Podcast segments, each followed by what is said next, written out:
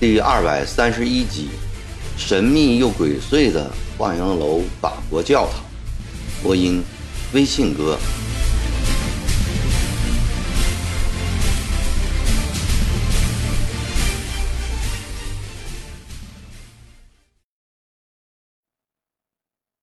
同治九年，天津府遇到多年未有的大旱。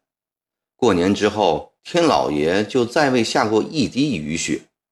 地里的庄稼、瓜菜都被干得蔫蔫哒哒的，农民们累死累活挑水抗旱。靠近河边的地方还能够捞得四五成，缺水处只能捡得一二成。不少村庄几乎颗粒无收。本就贫困艰难的百姓遭遇到这样的年景，日子过得更加悲惨。成千成万的人背井离乡。出外讨吃，许多人涌进了天津城。干旱使得物价飞涨，米猪新贵，再加上饥民蜂拥，城内愈发人心浮动，到处都是骚乱不安、抢劫闹事、斗殴死人，每天都有发生。入夏以来，又奇热无比，一个古老的天津城仿佛成了一座一触即爆的火药库了。在海河北岸，从威远码头至柔窑码头，近几年来树立了许多古怪的房子，他们都是洋人在这里兴建的，有俄国的、美国的、英国的、比利时的。其中，由以法国在狮子林桥旁边建造的天主教堂更为引人注目。这座教堂是去年建成的，法国人叫它圣母德圣堂。当地老百姓则叫它望海楼教堂。教堂有三层楼房，青砖木结构，前面配有三座塔楼，呈笔架形，内部并列亭柱两排，内窗卷为尖顶拱形，镶着组成几何图案的五彩玻璃，地面砌着瓷花砖。整个天津城再也找不出第二栋这样华丽的建筑。旁边是教堂办的育婴堂，专门收养些无父无母的孤儿。离教堂不远处是法国领事馆，一年四季，法国教堂和育婴堂的大门都紧紧地关着，偶尔进出的几个人则从小门通过，样子显得既神秘又鬼祟。除礼拜天可以听到从里面发出的唱诗声。和祈祷声外，平素安静的出奇。天津百姓对这座阴森的教堂既恐惧又厌恶。往常人们只是怀着复杂的心情远远的观望，不敢靠近。入夏以来，天津城里流民剧增，到处都是闲得无聊的人群。听说洋人有钱又爱施舍，便有不少人。涌向这处洋人的居住地，希望得到些意外的好处。这天半夜，睡在威远码头河堤的静海农民冯瘸子被蚊子给咬醒了，加上肚子又饿，再也睡不着了。他掏出别在腰带上的烟杆子，往烟锅里塞了一点老烟叶，又摸出两片火石，敲着，抽起闷烟来。他今年三十出头了，小时害病无钱医治，弄得瘸了一条腿，体力差，干不了农活，便学了一门扎桶修桶的手艺，勉强糊口。家贫也娶不起媳妇儿，至今单身一人。家乡闹旱灾，无人请他做手艺了，他就来到了天津城。冯瘸子为人正直。他并不想从洋人那里得到什么恩赐，他对洋人有一种说不出名目的本能的仇恨。他来到这里是被表弟田老二拉了。田老二也住海河北岸，虽是庄稼人，却不务正业，一年到头靠贩一点、骗一点、偷一点过日子。今年二十五六岁了，也没有婆娘。田老二把表弟拉到教堂边，让表弟开开眼界，自己却有个小打算，兴许能碰巧了，从洋人那儿弄点分外财。田老二有个朋友，姓王，没有名字，也没有父母，十八九岁了，却长得跟小孩子一样，成天跟着别人瞎混，大家都叫他小混混。这一个多月来，跟着田老二混，田老二叫他做什么，他就做什么。田老二得到点好处，也分他一点。这时，他们俩就睡在冯瘸子的旁边。呼噜打了声响，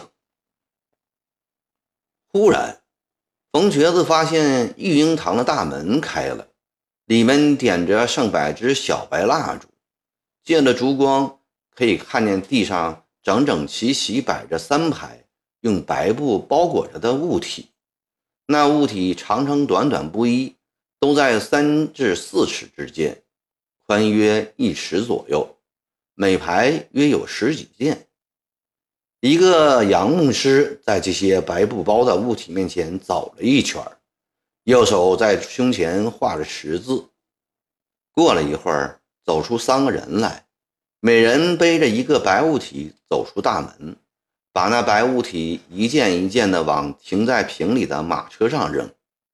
冯瘸子猛地一惊：育婴堂里住的是小孩子，这个白布包的。是不是小孩子尸体呢？他忙推醒田老二和小混混，二人坐起来，揉了揉惺忪的眼睛，呆呆地看了很久。不错，白布包里包的是小孩。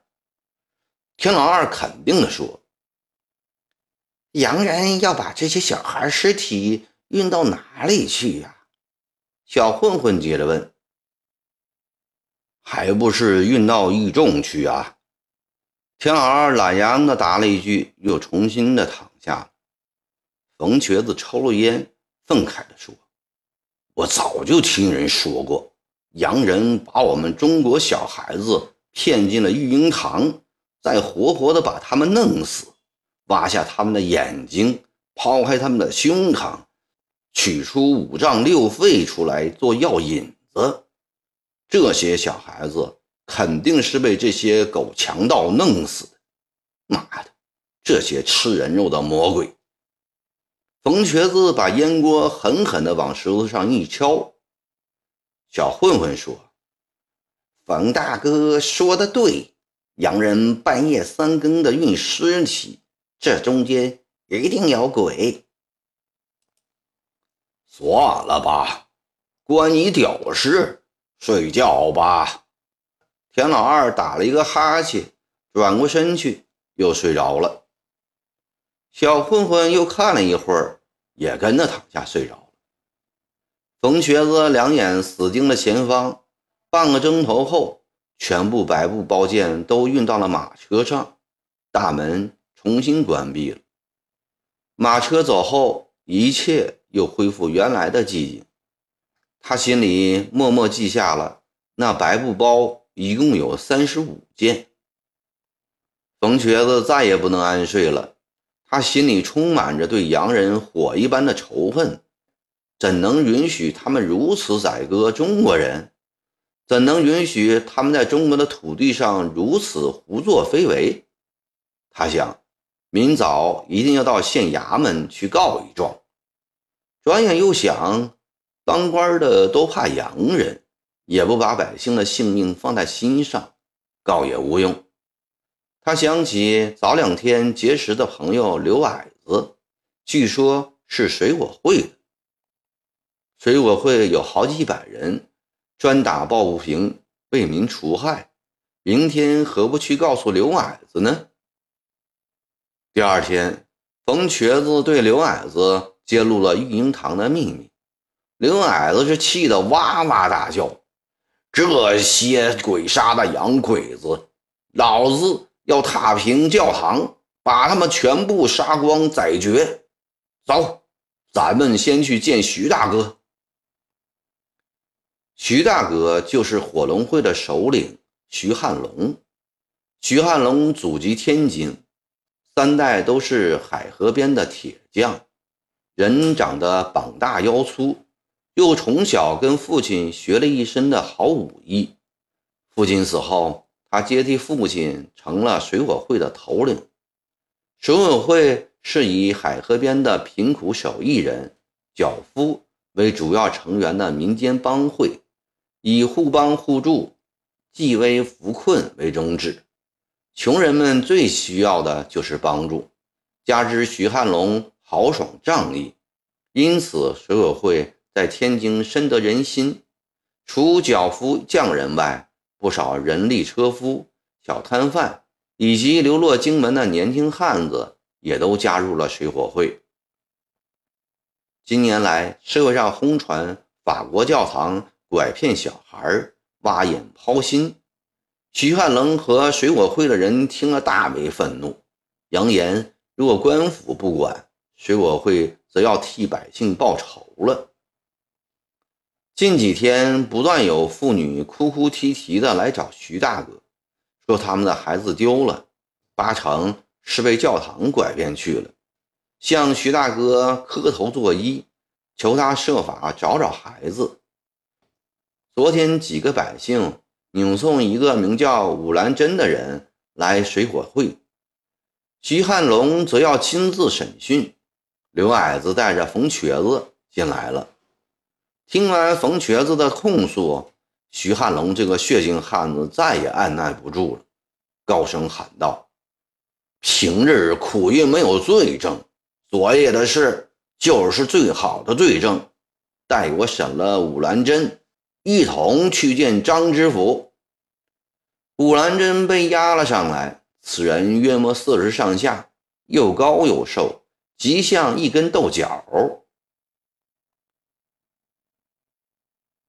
武兰珍，老子问你，你要从实招供。徐汉龙粗大的巴掌往桌上猛力的一击，对着武兰珍大吼道：“武兰珍吓得直打哆嗦。”武兰珍，你是哪里人？我是天津人，家住杨柳青。武兰珍脸色煞白。你在城里住了多少年？一向做了什么事？我是今年开春才进城的，遭旱地里没有收的，呃，只得到城里来混口饭吃。也没有别的事可做，就是熬点红薯糖卖。武兰珍，徐汉龙又起了高腔：“你为什么要在红薯糖里放迷魂药，坑害小孩？”武兰珍的两条腿打起颤来，脸色白里泛青，本来就长得难看的五官越加显得丑陋。他呆在了那里。好一阵子没有开口，突然双膝一跪，嚎啕大哭：“大龙头啊，我没有放迷魂药，我同时招供，我那制糖的红薯里有的是发烂发霉了，小孩吃了头晕拉肚子的，是有的。不过我真没有放迷魂药啊，我哪来的迷魂药呢？”徐汉龙愤怒地望着他，骂道：“你这个该油炸火烧的汉奸鬼！都说你为洋人买通，放迷魂药在糖里，坑害小孩子，你还要为洋人掩盖罪行吗？老子警告你，你若老老实实交代，我免你一死；你若再这样赖下去，老子立刻乱棒打死你，去喂狗！”此时，门外早已里三层外三层围满了人，乱七八糟的高喊：“打死这个狗东西，没人心的汉奸鬼，应该千刀万剐！”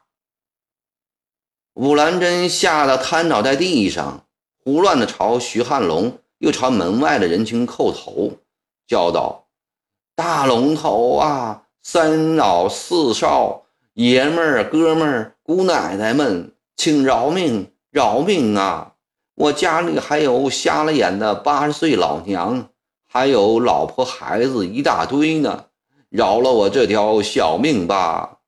磕了一阵子头后，又边哭边叫：“我招，我诚实招供，是天主堂的人。”要我放迷药到堂里，小孩子吃了就会自动投到育婴堂。门外的人一起起哄嚷道：“洋鬼子真可恨，咱们宰了他！”徐汉龙又问：“武兰珍，天主堂是哪个给你的药？”武兰珍摸着头想了半天，才说道。呃，是王三。王三在哪里给你的？在教堂左边铁门前给我的。门外又有人喊：“把王三那个王八蛋抓起来，剥皮抽筋。”吴兰珍，你和我一起去见知府张老爷，对张老爷再讲一遍。呃，大狼头，我不去。武兰珍心虚了起来。你为何不去？徐汉龙鼓起了眼睛望着他。我怕见官老爷。你这个没用的赖皮狗！徐汉龙踹了武兰珍一脚，喝道：“起来，跟老子走！有老子在，你怕个屌！”许大哥，不要去见那姓张的，他跟洋鬼子是穿一条裤子的。刘矮子过来，一把抓住了徐汉龙，说：“知府衙门的门房，他就是教民。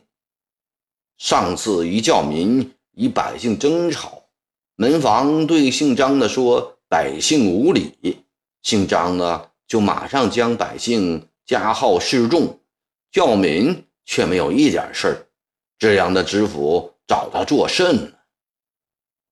徐汉龙说：“不管怎样，他总是这里的父母官，要先跟他说，他不理，咱们再行动也不迟，免得日后让他钻了空子。”徐大哥，我跟你一起去见张知府。门外看热闹的人群当中，走出了一个驼背的青年人，他姓罗，大家都叫他罗驼子。罗驼子走到了徐汉龙面前，说道：“我昨天下午路过一中，见一群狗围在了那里，我抄起了一根棍子，把狗赶开，看到那里躺着三个小孩尸体，胸膛全是开的。”心肝肚肺都没有了，哪里去了？肯定是洋鬼子挖去了。我和你一起去见张知府作证去。